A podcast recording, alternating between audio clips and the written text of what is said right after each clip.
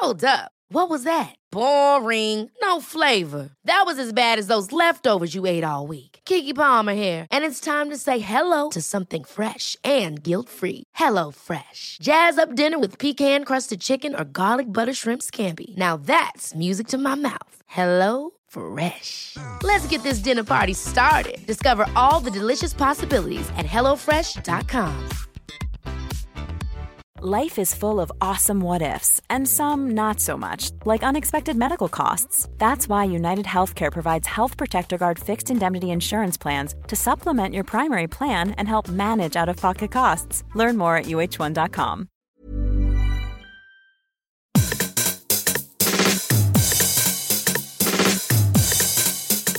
This is Eat, Sleep, Work, Repeat. It's a podcast about workplace culture, psychology, and life. Hello, I'm Bruce Daisley. I'm Ellen Scott. Hi, I'm Matt. Today's episode is an exploration into incentives and how we try to engineer decisions. And and this was conversation that you wanted to have, Matt. What, what was the what was the appeal of today's guest? Partly when I read Uri's work was just how much I loved how great a storyteller he is.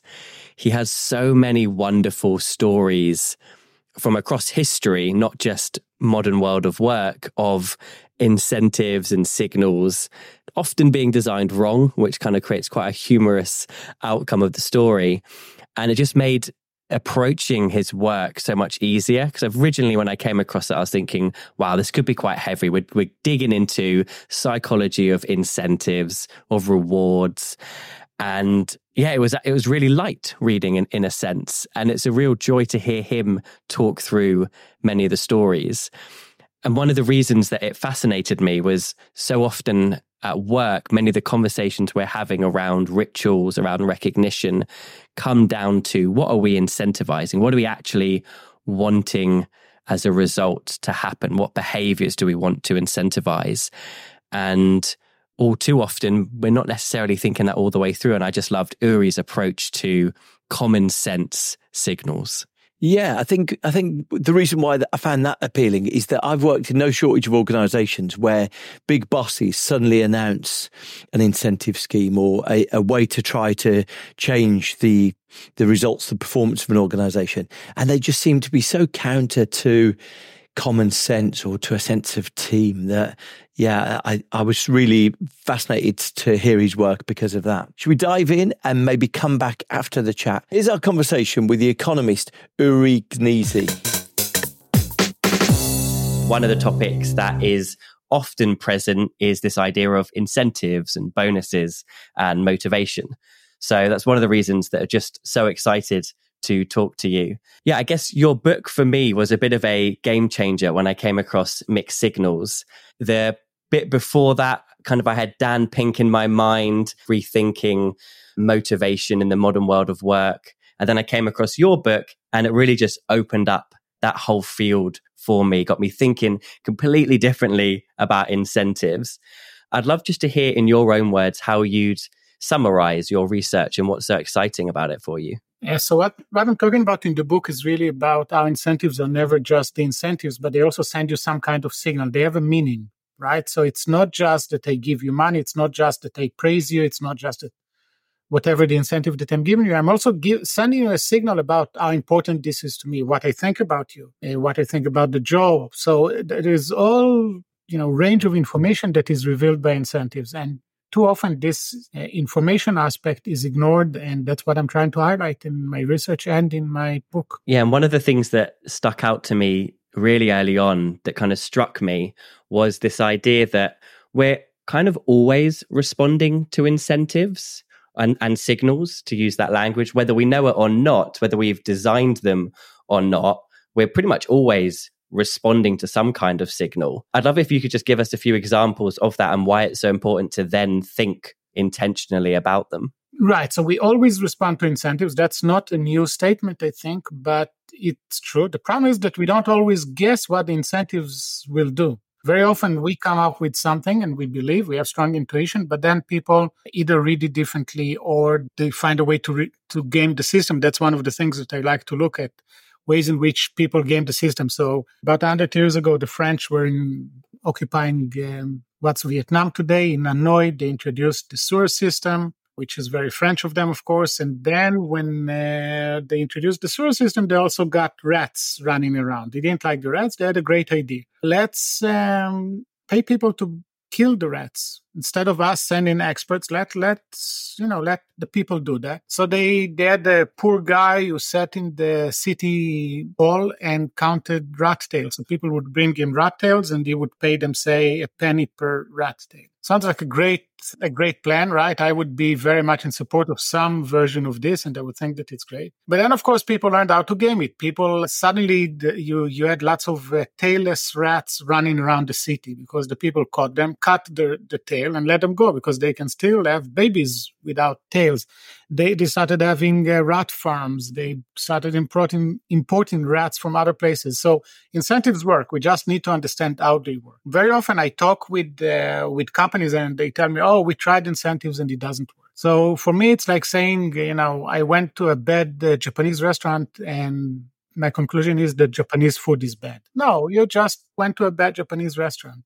Same is true for incentive. You know, you just uh, didn't try the right incentives. That's my uh, my take on this. What are the wrong incentives that we tend to try? Like, what's the equivalent in work of bad sushi or a bad Japanese restaurant? The most common one is just pay you to do something, right? So I'll pay you something and you'll do it, or give you a fine if you don't do it. And very often, for example, if the incentives are too small, people do the opposite, right? So one of my earlier studies, when I was still a young assistant professor, uh, we lived uh, close to Tel, to Tel Aviv at the time in a suburb. And our daughters went to a daycare over there. They went to the daycare. We were supposed to pick them up by 4 p.m. in the afternoon. I remember eating lunch in Tel Aviv and then driving like crazy because there was traffic and we were late and you need to pick up your kids on time. But then the, the principal of the school, of the daycare, introduced a fine, a $3 fine for parents who came 10 minutes late. Again, we were in Tel Aviv. Again, traffic. This time I didn't drive like crazy because I'm not going to risk my life for 10, for 10 shekels, $3, right? So it completely changed my perception of what am I doing, right? The incentives work, but in a very different way than was intended. By the way, you can think about different reasons for this. You can think about maybe I'm paying for babysitting services. We like, so I ran an experiment based on this uh, with Aldo Rustichini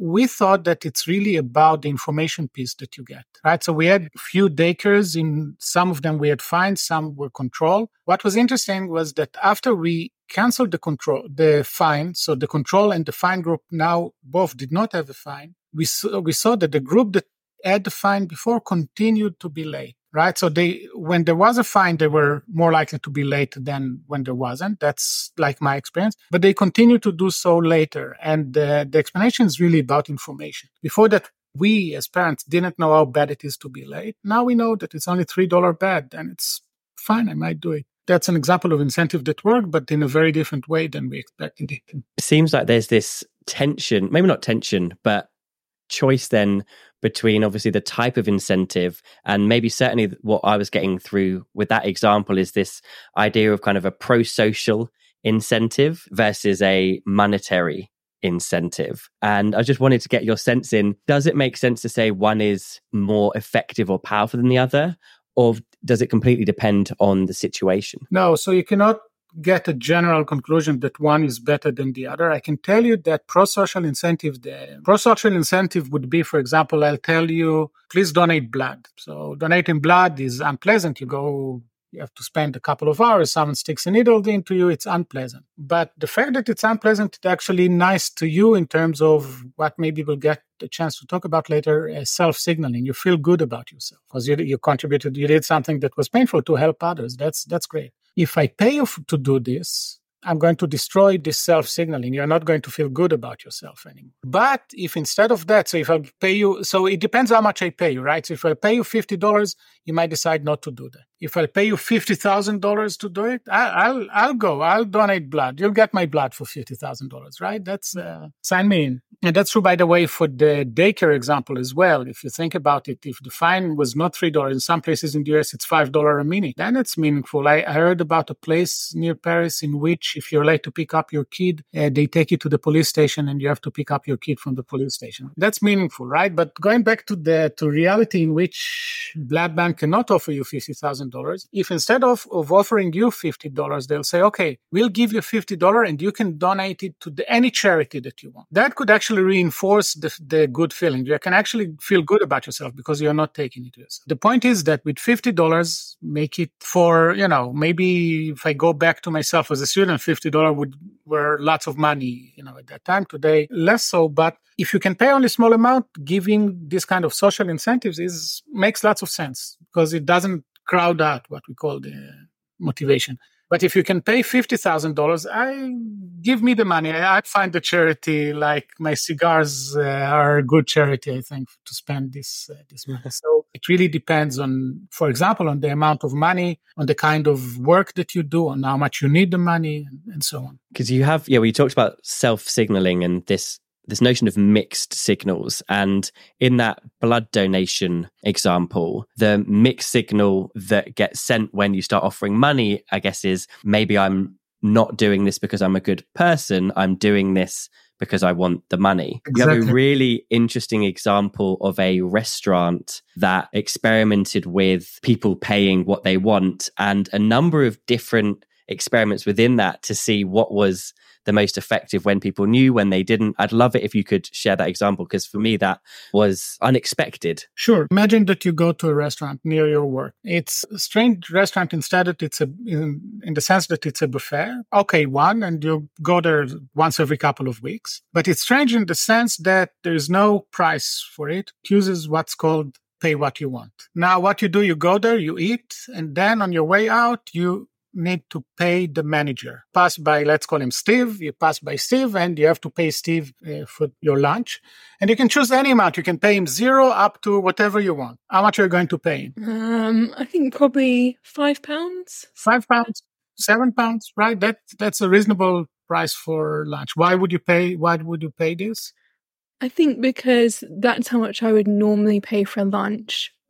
Typically if I was going to like Pret or somewhere, it would end up being more expensive. So I need it to be a good deal, but I can't pay nothing if I have to walk past the manager because that would be really Perfect. uncomfortable. Perfect. You you got an A on the test. Exactly what I was hoping to get. Yes, thank you. Um, basically the, the argument that uh, the, the reasoning that you had was look i can't pass by the guy by this stiff guy and pay nothing i'm not i'll feel like a jerk right so that's what we call uh, signaling to others or social signaling. You, Steve is going to watch you, even if he's not your friend. Uh, sometimes, you know, even if those are people that you don't really care about, you, you care about uh, the image that you have. Now imagine that you are in a different situation. Everything is exactly the same, but instead of paying Steve, when you're still seated, you decide how much we give you an envelope, put the money, the, the envelope in a box on your way out. So no one will ever know how you, Ellen, how much you, Ellen, gave. We'll know at the end how much all the people gave, but we won't never know how much you gave. Right? How much are you going to give now? So that's the question, right? So now there is no social signaling. But I think that if I'll ask you about the reasoning, the reasoning will be not, you know, I don't want Steve to look at me in an awkward way because Steve will never know.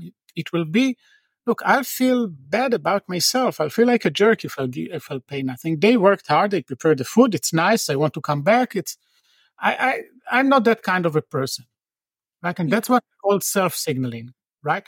So same situation, almost the same situation. Just we just changed the whether it's in an envelope or you pay directly, and very different perception of what uh, paying means, right? So, and that's what we call the first one when you pay Steve. It's social signaling. The second one is self signaling. And what we found when we ran the experiment, we found that people paid very similar to what you said, five, six uh, euros. It was in Austria. But when they put it in an envelope, they paid about a euro more. So they paid more money when they put it in, the, in an envelope. Basically, what it tells you is that these signals don't necessarily add up. So economists would look at it as, oh, you're paying Steve. You do it because you want Steve to think highly about you and you're going to feel good. What we're showing is that feel the good feeling is actually uh, not there because you think that you did it just because Steve is there, right? So that's the kind of reason. So the the importance of self signaling is that we all want to to appear nice to ourselves, right? So we don't really know. Am I a nice guy? Well, I don't know. I, I get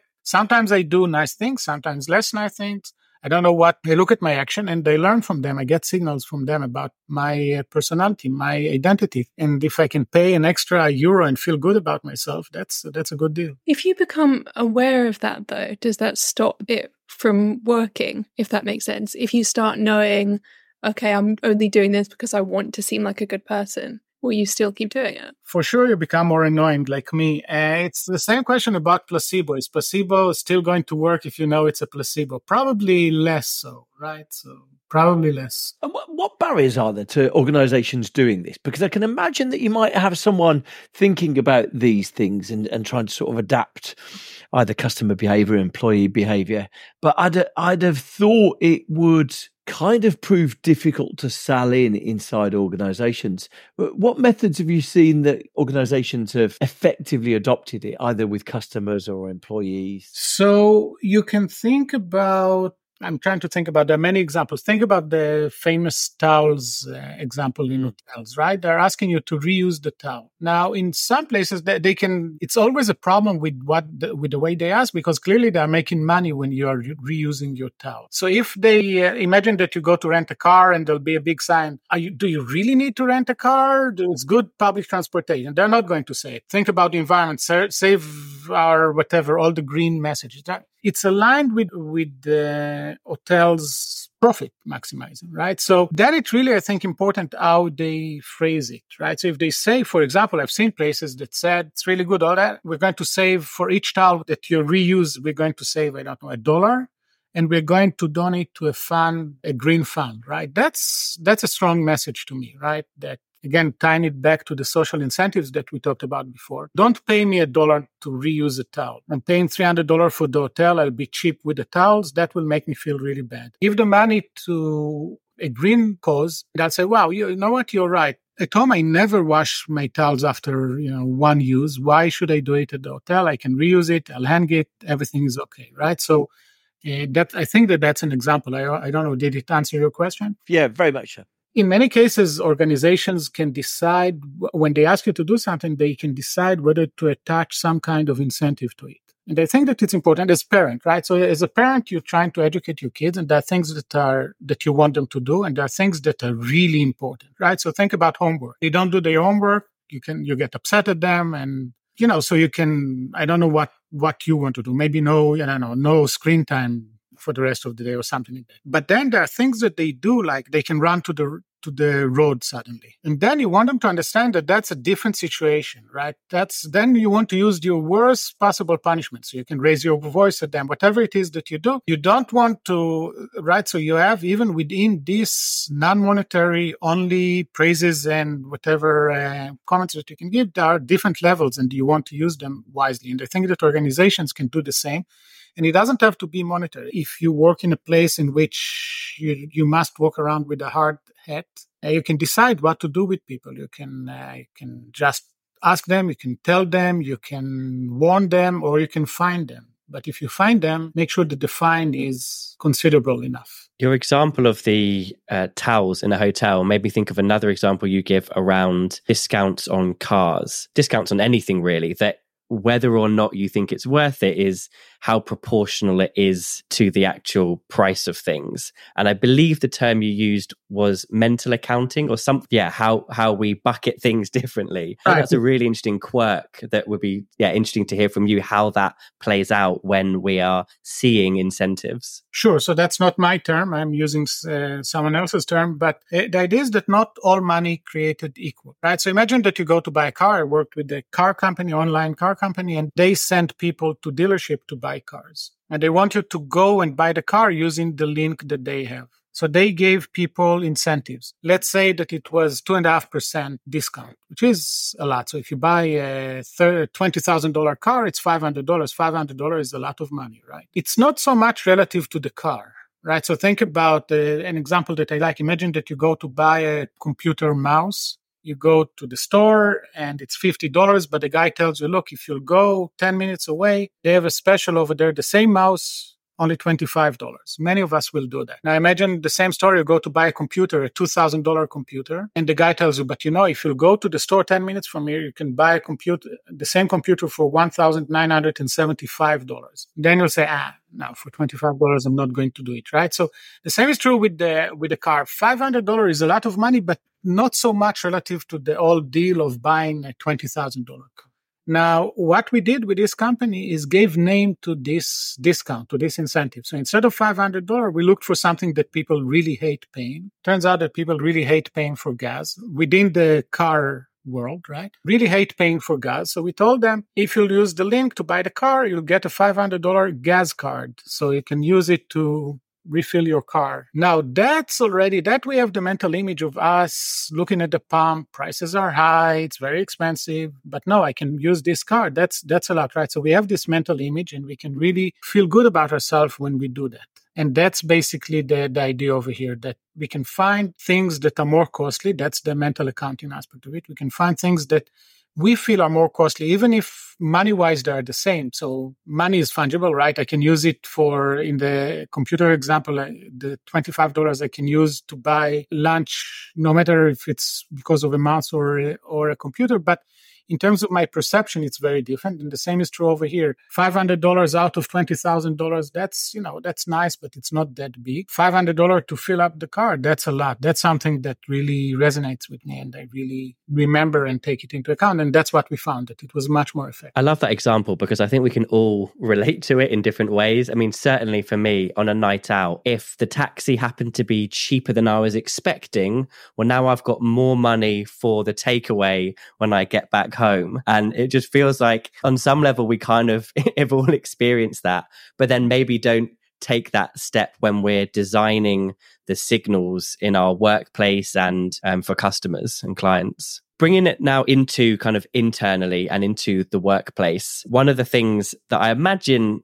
hopefully people listening are starting to think about is wow, that's actually quite a lot to be thinking about. I'm thinking about the signals that I'm unintentionally sending. I'm thinking about the signals that I plan to send. And now I'm thinking about what are the mixed signals that are kind of crossing and overlapping. Where should people start when they're beginning to now think intentionally about incentives within the workplace and specifically maybe narrowing our scope to kind of motivating and supporting employees? Right. So let's think about one example and then I can I can give the takeaway based on this example. So one example that I talk about in the book is encouraging quality but incentivizing quantity. In many, many cases, you go and people tell you, look, quality is all we care about, customer care, and whatever it is, quality is what we are about. But then it's very hard to incentivize quality because it's hard to measure it. Let's incentivize quantity. So think about a call center. We have a guy picking up the phone. If you tell him, look, we really care about quality, but then paying per call that he takes, what do you think will be the outcome? It will be faster and the quality of calls will be lower. By the way, it's, it's important going back to the self-signaling signaling to others. In general, when you think about incentives, you can think, you can take a class in the business school and take it from a psychologist and it all will be, all of it will be about fulfillment and I go to work because I want to feel good about myself. Take the same title of a class from an economist, it will be no, you don't want to go to work. You hate going to work. You do it because you need to pay the rent. Now, both of them are clearly strawman. I, at least, I don't know about you. I go to work because I want fulfillment. I want to find some, I want to be good at what I'm doing. And I really like the pay at the end of the month, right? That helps me uh, eat. And the question is, how can you channel these two into the same place? So in the example of the call center guy, even if he doesn't care about the money, he doesn't really know what management really wants. What, what do they want me to do? When they incentivize the per call, even if it's with a very low amount, you might say, okay, that's what they really care about. Now I know. Now I know what they need, right? So you have to be very careful. Think about drivers, right? So in, uh, I'm from Tel Aviv originally. In Tel Aviv, in the street next to me, there are two types of buses. One in which the driver is paid per hour and one in which the driver is paid per passenger. Uh, when they drive per hour, they're much more polite, much more careful. They drive safely and less effective, of course. The, the ones that are paid per passenger are strategizing. They really try to, to, to be faster. Sometimes they start driving before you sit down. They're not polite. They're involving more accidents, everything that comes with it. So they, they, I think that that's a good example of something that looks like a very small difference in the way we pay the employees make a big difference in reality. And as always, we try to think about ways to solve a problem like this. So think about Uber drivers or you know any rideshare that I know. They are basically paid per passenger. The more they drive, the better, the more money they make, which is good because then they strategize and they think where do we need to to be when they're really trying to to maximize profits in a way that the company cannot do itself because it's not at the place, right? You need the, the person at the place with their experience of the private experience. But then on top of that, they get rating. So they get another level of incentives, which is rating. And if the car will be dirty, if they'll drive like crazy, if whatever they'll do bad, the quality will not be high, they'll get a low rating. And at some point, they won't be able to drive for, for the company. Rideshare companies were able to add another level of incentive that cost them nothing, that really uh, made sure that it's not just quantity. We also care about quality. Now, how do you, how do you design incentives? That was your question. I gave a long introduction how do you design incentives for people to not to fall in, into these things so the first step is really to use common sense. I, I like to think about the world as what we're missing is another c suite person. So think about ceo cfo coo you also need a common sense officer. Someone that will sit there and will tell them imagine jane jane her job is just she's she's a normal person. We picked her out of the crowd of our uh, customers. She sits on the board and she tells us, "No, this is stupid. This is going to annoy people. This is a good idea, and maybe you should think about this way, right?" So someone with common sense that will sit there and will actually be able to tell you and you know the more you go into engineering or economics those are people who have less social thinking right? So get someone that will actually do that. And then the second thing is to run a b test. That's really important. We often think that we know that we understand what's going on and then we incentives work like i said before but they might work in a very different way that we think. Do a b testing all the time like you would do with the color of the background of your uh, app. Do it also also with uh, with behavior of people. What happens if we give them this incentive or that incentive? How does it influence them? And don't stop, by the way, because it's dynamic. People might react like you want at the beginning, and it might change. People learn how to game the system. Make sure that you keep doing it, especially if you're online. Then it's trivial. Different people see different incentives, and you see what happens to them in the short and in the long run. Those are the things that you should really care about. Uh, have you observed different international patterns? I've worked in American companies and in European companies, and the European companies generally had collective team incentives for team behavior. And the American companies uh, most frequently had individual incentives and were very reluctant to be persuaded to switch over. And I just wonder whether there are international differences or just your perspective on team versus individual objectives and, and targets? So I'll, I'll split it to two. First of all, the cultural aspect. You mentioned American versus European, but even within European, clearly Southern Italian and Northern Italian are different culture. And even more than that, if you're in the banking industry, maybe Southern Italy and New York will be very similar. But if you look at within San Diego, if you look at professors and teachers and taxi drivers and lawyers and construction people, there is a different culture in each one of them. And you really need to understand the culture. If you want to understand the signal, you need to understand the culture. For example, in the book, I'm talking about incentives for hybrid cars to preserve the environment. If you're the kind of guy that drives your pickup truck and couldn't care less about the environment, I need to send you a very different message. I need to raise the price of gas, right? If you're the person that cares about the environment and cares about things, then I need to give you a very different incentive, which could be information. Let me give you an example with the plastic plastic bottles, right? Uh, recycling is one of the worst things that happened to, to our environment, recycling of plastic bottles, right? Because many of the good people, so you can think about two types of people to make it simple. One that couldn't care less. They want the bottle and they couldn't care less about uh, what it does. And the second one is people who really care about the environment. These people drink the bottle of wine, the plastic bottle of wine, and feel good because they're going to recycle. Turns out that recycling reduces the damage, but by really very little. First of all, many of them don't end up in the recycling. And even those that end up with recycling, it's not that it reduces the damage to zero. So the message that you want to send to the people who care about the environment is, look, drink just, you know, fresh water like uh, Matt is doing now. Use your uh, bottle. Maybe it's whiskey. I don't know, but uh, drink, uh, drink water from your bottle, from your, from the tap. And if you're someone who cares just about cost or something like that, raise the price to these people or find a way to make it uh, less convenient for them. So that's about the culture. You really need and that's what I, when I talked about common sense officer, the common sense officer should tell them, look, that's good for you, but it won't be good for them or, or something uh, of that uh, sort. Now, the second part of your question was about team versus individual incentives. And that goes, it's a bit like the quantity versus quality. Companies, even in the US, really encourage teamwork, right? So teamwork, cooperate with your, with your coworkers. That's what we want. That's, that's the right thing to do. But then very often the incentives are individual, right? So I give you, at the end of the year, I'm going to evaluate you, give you bonus, promote you based on your success, not on the team success, right? So I can tell you about teams as much as I want, but say that a new employee comes to, to the company, it's really important to mentor them.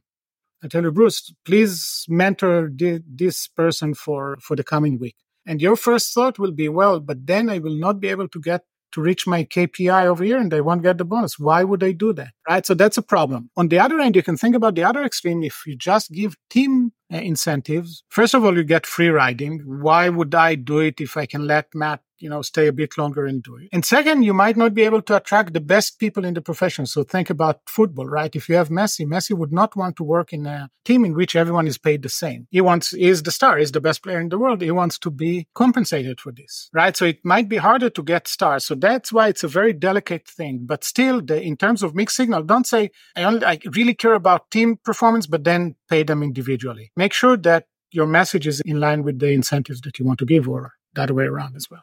Once you work out what you're trying to incentivize, how do you work out what the incentive is? Does it always need to be money or can it be other things? Would those be as successful? No, so definitely not. Money is one example, but there are many other examples. First of all, there are many cases in, in which money is bad.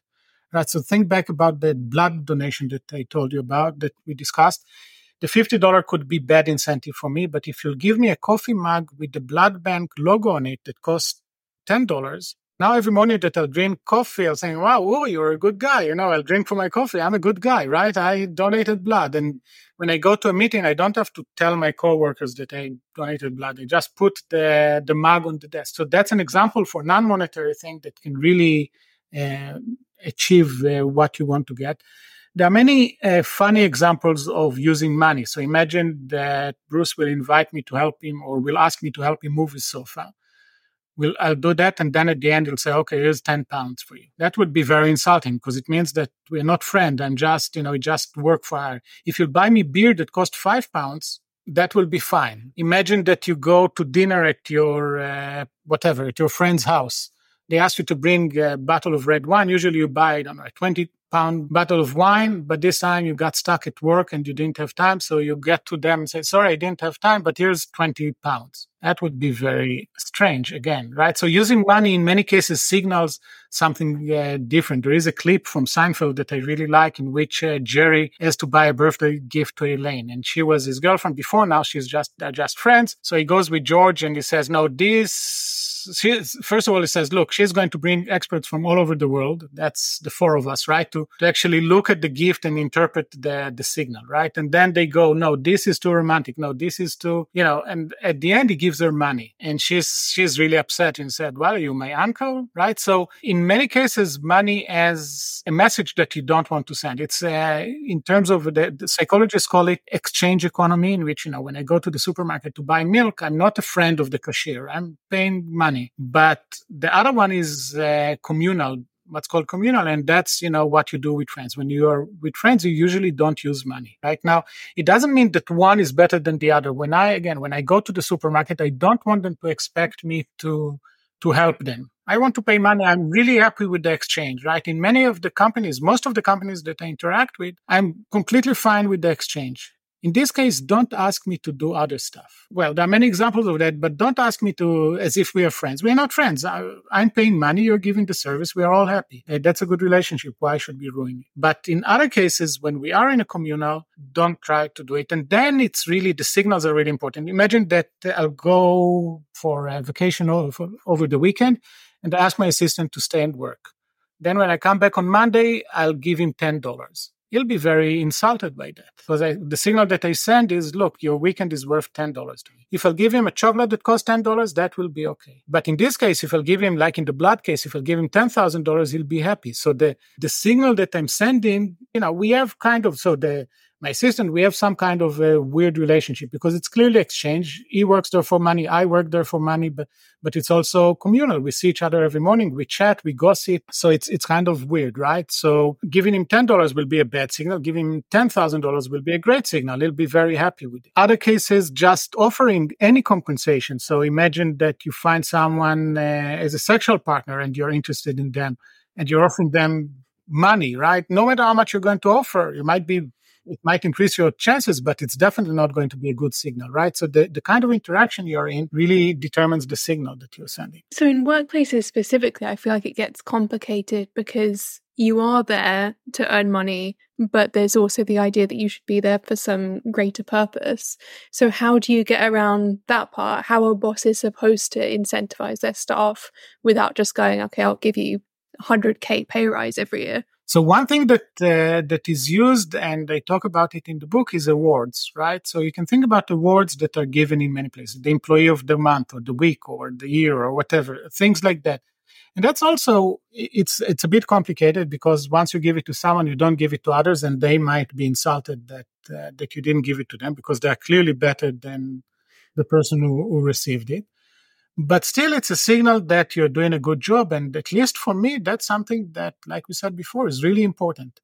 If you offer me a $500 bonus or an award saying that i'm a good employee i'll take the award right? I uh, i really appreciate it appreciate things like that right? So there are ways of of saying it. So here comes the culture a bit. Again being from israel and what i say that in a talk when i finish a talk in israel and if one of my friends will come and tell me that was an okay talk that will be an equivalent to an american telling me that was the best talk i've ever heard right? It's, it was amazing right? So there is a cultural aspect to this but if your boss praises you if my dean will tell me uh, a good job uh, you know, I know that she really means it, and that will be that will make me feel good. I see it as a very positive incentive, right? So there are ways, non-monetary ways to do it. Also, uh, you know, I can give you the afternoon off, or I can I can offer you something that doesn't have to be money, but could show appreciation. You've talked about kind of gaming the system before, and I think it's such a fascinating thing to be thinking about,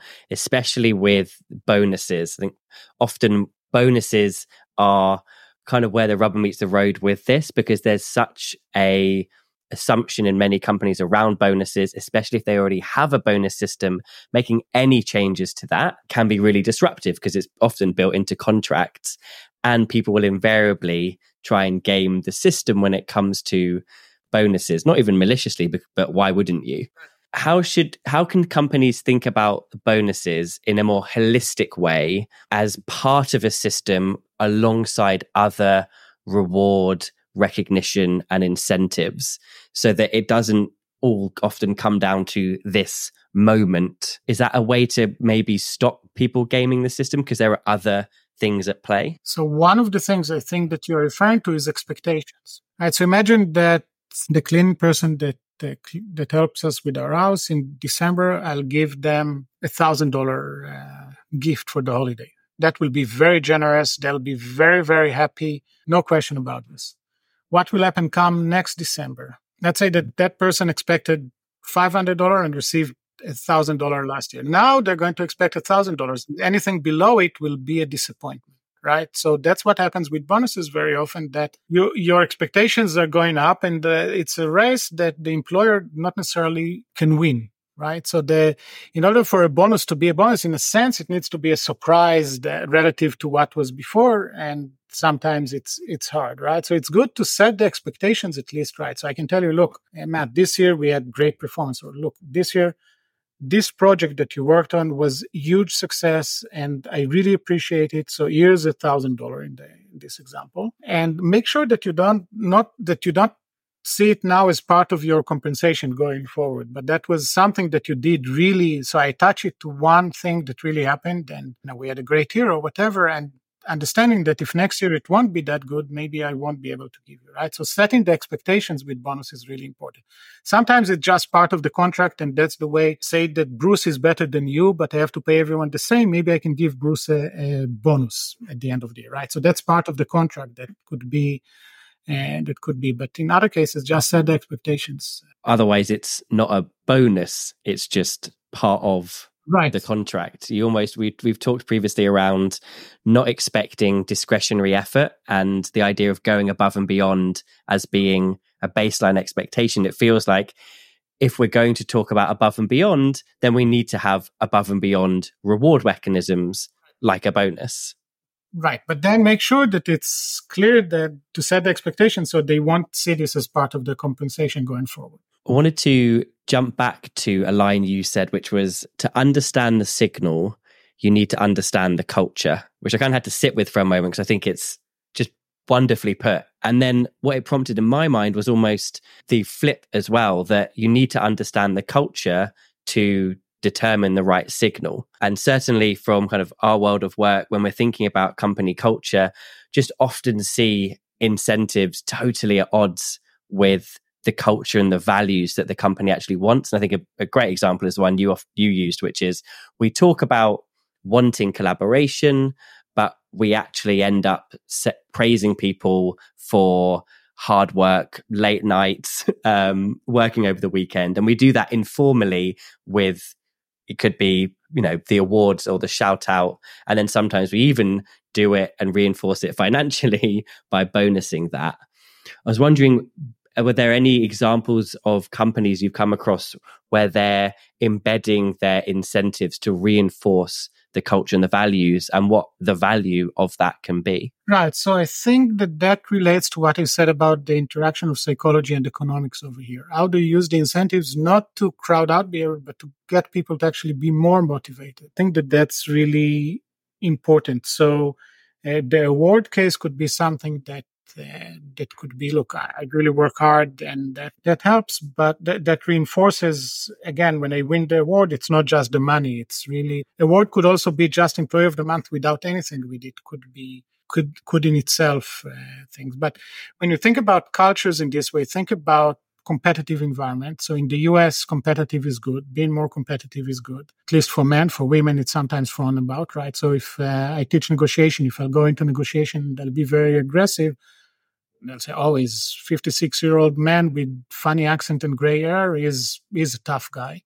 If Ellen will go as a young woman and use the same strategy, they'll use a very different adjective for that, right? So, but compare, being comp- the same is true for being competitive. But let's say that in the US, being competitive in general is considered good. But you can think about, I don't know, Thailand. I was there recently over there being competitive being aggressive is really frowned upon right? So then the incentive that you give within the us you can think about how gender is going to interact with this. If uh, i'll be very aggressive versus a woman will be very aggressive are we going to be rewarded the same? And then between cultures you know in thailand versus the us in thailand being aggressive and competitive is actually not not desirable right? So when you design the incentives, you really need to understand how they work. Now, in the US, going back to the US, the, the competitive incentives could be in line with the culture and can really get you to do what you want, right? So that would be eh, fine if I tell you, you know, you're a salesperson and I'll tell you the first one to reach a million dollar in sales this year is going to get a car. That will be competitive and that will be great. People will, will think that that's fine. Maybe in other cultures it will be less. Other cultures within the US or in Thailand will not be as acceptable. Makes me think about this well deserved push for more work life balance and how we send the signals for those types of behaviors. So traditionally, we'd see people being praised for above and beyond and staying late, wanting to see more people being praised for shutting their laptop, you know, at the right time, for going and saying they're going to go pick up their kids so they're not going to be online. It just feels like there's a need to be even more conscious and intentional about these signals because they're less visible often at work now. No one knows when I close my laptop compared to when Ellen does or when Bruce does. And it feels like at all levels, people can start to send signals. It feels very empowering, I think. You know, we don't have to, it's not all going to come down to money. And if I'm a middle manager and I don't have the power to change the bonus system, it still feels like there's something we can all do to send signals to impact our culture positively. Absolutely. Let me, you know, a few things about that. So, I, an example that I heard recently and I really like. So, imagine that you're in a Zoom call at 10 a.m. Matt, you are attending to a one year old, you know, helping him eat during the Zoom call, people will say, Oh, he's so great, right? I imagine that Ellen will do this. They'll say, Really? 10 a.m. Right. So that's just, uh, you know, again, the gender, the gender stuff becomes, you know, uh, really interacts uh, with these with this thing. In general, my wife uh, just showed me something that I really like, Jomo. You know what Jomo is? Joy of missing out. Exactly. Exactly. So that's something that uh, I I really like it. Right. That's something that we all, you know, I can think about my friends in a conference in I don't know in some dark place, dark cold place, and I'm here in San Diego. Right. I can feel good about this, and incentivizing something like this is not bad. Right. Don't. In general, I think that the workplace was designed by men in the after World War II. You know for men. Think about Mad Men, you know, you go to drink with your friends after that, and then you take the train to the suburb, you get home. The kids are already in their PJ, clean, and come give you a kiss. They go, and then dinner is served. That those are good life, right? Unfortunately for us men, the, the world has changed, right? Now, uh, yeah, now we have to do something also at home. But the mentality of work hours remained in many places. No one in, especially not in works in which you need to think, no one is productive for 15 hours a day. So the Wall Street people that work for 15 hours a day, they drink more coffee, they check their social media accounts, they play games. They, you cannot concentrate for that long, right? So if I would have started a company, I would say you have to work from, you have to be there at nine till five then I expect you to work, take a lunch break, but then, you know, I expect you to work. And after that, I don't want you to work.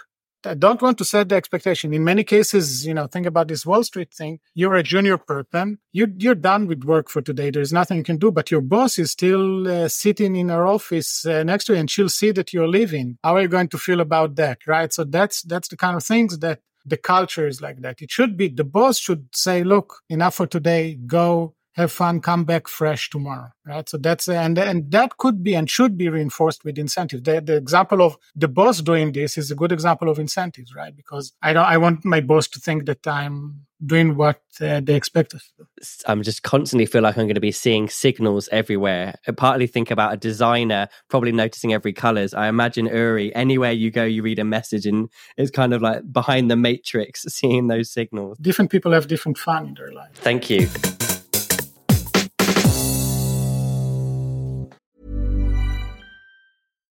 Here's a cool fact a crocodile can't stick out its tongue. Another cool fact you can get short term health insurance for a month or just under a year in some states. United Healthcare short term insurance plans are designed for people who are between jobs, coming off their parents' plan, or turning a side hustle into a full time gig.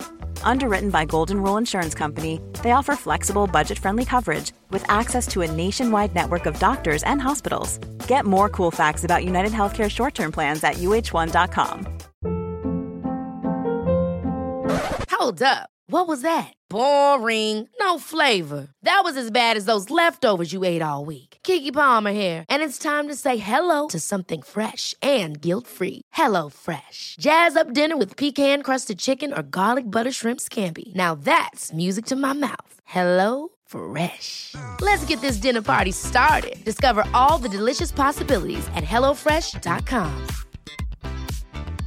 Many of us have those stubborn pounds that seem impossible to lose, no matter how good we eat or how hard we work out. My solution is PlushCare. PlushCare is a leading telehealth provider with doctors who are there for you day and night to partner with you in your weight loss journey. They can prescribe FDA-approved weight loss medications like Wegovy and Zepbound for those who qualify. Plus, they accept most insurance plans. To get started, visit plushcare.com slash weight loss. That's plushcare.com slash weight loss.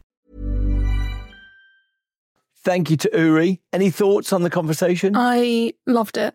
I kind of going into it when you initially said we're going to chat about incentives. I wasn't as excited as perhaps I, as perhaps you were, Matt. Um, I think I kind of thought of them as such a commercial thing of, you know, if you buy this, we'll give you a free keyring or something really like basic like that. But hearing Uri talk about the different kind of methods that could be used to incentivize things in the world of work, um, and also the fact that it's not just monetary things, was really fascinating for me. And it really has made me think a lot about what again what we're incentivizing incorrectly what we're getting wrong about incentives so yeah really fascinating talk it's so intriguing, isn't it? When you start unpicking it, I've I've seen people in the past say that any sort of incentive is pretty quickly deconstructed by the people it's applied to, and they feel like, hang on, you're trying to manipulate me. You just you're just trying to hold a, a little toy for the cat to play with, and and they rise above it. And it's why organizations like Netflix say, listen, we're not going to give you any bonus. There's no bonus scheme because we believe that no one will work one bit harder than they were going to work anyway. You know, like the idea that a chief executive or anyone down really would would strive harder just because someone's dangling a carrot in some, front of them to some extent is is maybe a bit of an insult but all things considered when organizations do have incentives it's interesting to try to think of whether the incentives that are in place are actually encouraging or or maybe hindering the the way that you're trying to work. And so, on the basis of that, I still I'm still sort of in two minds. I don't know, to be honest, whether incentives work or not. But on the basis of that, it's just in, so intriguing to see someone who's tried to deconstruct maybe the unintended consequences of some of these things and how they play out. One of the things I found fascinating about Uri's work is a realization that just because you haven't designed an incentive doesn't mean there isn't one. So if we he gives the example of the bus drivers, if you pay them by the hour, then they're going to go quite leisurely and probably have quite a good uh, customer rating in terms of you know health and safety, speed, but they're not going to get round as fast. And that's not really an incentive. You've just, that's how you've designed their pay structure. That's, you've designed their employment in such a way that incentivizes them to care more about um, certain things. Whereas if you had designed the pay incentive kind of more gig economy, that actually it's about how many deliveries you get to, then you're going to get completely different outcomes. So I'm interested, Bruce, when you talk about certain companies maybe not designing them, and I get that from a almost behavioral economic standpoint of it. You know, we don't want to uh, sound like we're patronizing, but now, kind of with Uri's mindset uh, slotted firmly inside my brain, I start to think, okay, but what are the signals you're sending anyway? If you're paying people to do a nine to five, then they're going to be incentivized to do a certain type of work. So, yeah, it's really hard. I kind of talked at the end about this almost matrix moment, maybe with Uri, where it's really hard to now not see all of the signals out in the world. Yeah, definitely. It's about like their targets as well. Like every place that I've worked, the targets have been, and for context, I'm talking about online journalism, the targets are so much on page views. How many people can you get to just read this piece? And it's a lot harder, obviously, to incentivize things like quality and doing really important, meaningful work. So I'm fascinated to think about how could journalism start to incentivize that kind of thing, workplaces could actually incentivize and reward those things and show significantly this is genuinely what we're valuing. It's not just about number of articles created or output in general. It's more about the impact of it. Yeah, I think you're exactly right. And, and look, the truth is there's an incentive there whether you want it or not and it just makes you think whether it's the bus driver or whether it's the articles being written. If you want something different, so if you do want a bus journey to be optimized for customer, for passenger happiness, then to some extent that needs to be explicit, I guess, because otherwise people might not have that as a priority. And, and so, yeah, I, I do get what, what you push back on that, Matt. That incentives exist whether you create them or not. I think I think that's probably the the overall the overall finding for me. And he talks about uh, signals as a good example in the book where he refers to I think it's either a lawyer or an accountant and having tattoos or not having tattoos and having a tattoo sends a signal of a certain type. Now, that signal is interpreted differently by the audience and by who you're working with. Some people interpret that signal in a negative way, others interpret it maybe in a nonchalant way nowadays. But certainly, we're always sending signals. You know, with Ellen with her pink hair, that's a signal. And I think, right, we're going to have a good conversation. this is going to be fun. And yeah, I just love this idea of we're kind of always sending signals. And in a weird way, we're designing ourselves to send the types of signals that we want to send. So with my tattoos, with yeah, the way I look, I'm sending signals to hopefully be received in the way that I want to put myself out there. So yeah, again, I just feel like I'm in, in this matrix moment of everything is a signal. Yeah, uh, I was I was really struck by. I was thinking about that the the message that we tried to send sometimes to ourselves, sometimes to other people. It's very easy actually to start watching and interpreting the act. Someone told me this week of a charitable donation they gave, and there's a signal to that, isn't there? Because there's a signal not only to themselves, but the fact they tell you. And look, I'm not remotely saying that we shouldn't do charitable things, but it's so interesting to hear the the, the lens that we should look at those things. Well, even with the charity example, literally today, someone asked for donations to their fundraiser for a really good cause. And I noticed that when I was putting the money in, it gave the option of do you want your name displayed? Do you want to give them permission to send you a message to say thank you? And I was thinking after that chat, like, oh God, I do want my name there and I do want the tick. But like, why? Like, what does that mean about me that I only really want to do it if I get some kind of validation or praise back? So you're right. I think, again, Matt, your Matrix moment, I am deep in that as well. Fabulous. Great suggestion for a guest, and thank you to Uri for taking the time to chat to us. Thanks for listening. I've been Bruce Daisley. I'm Ellen Scott. And I'm Matt Cook. See you next time.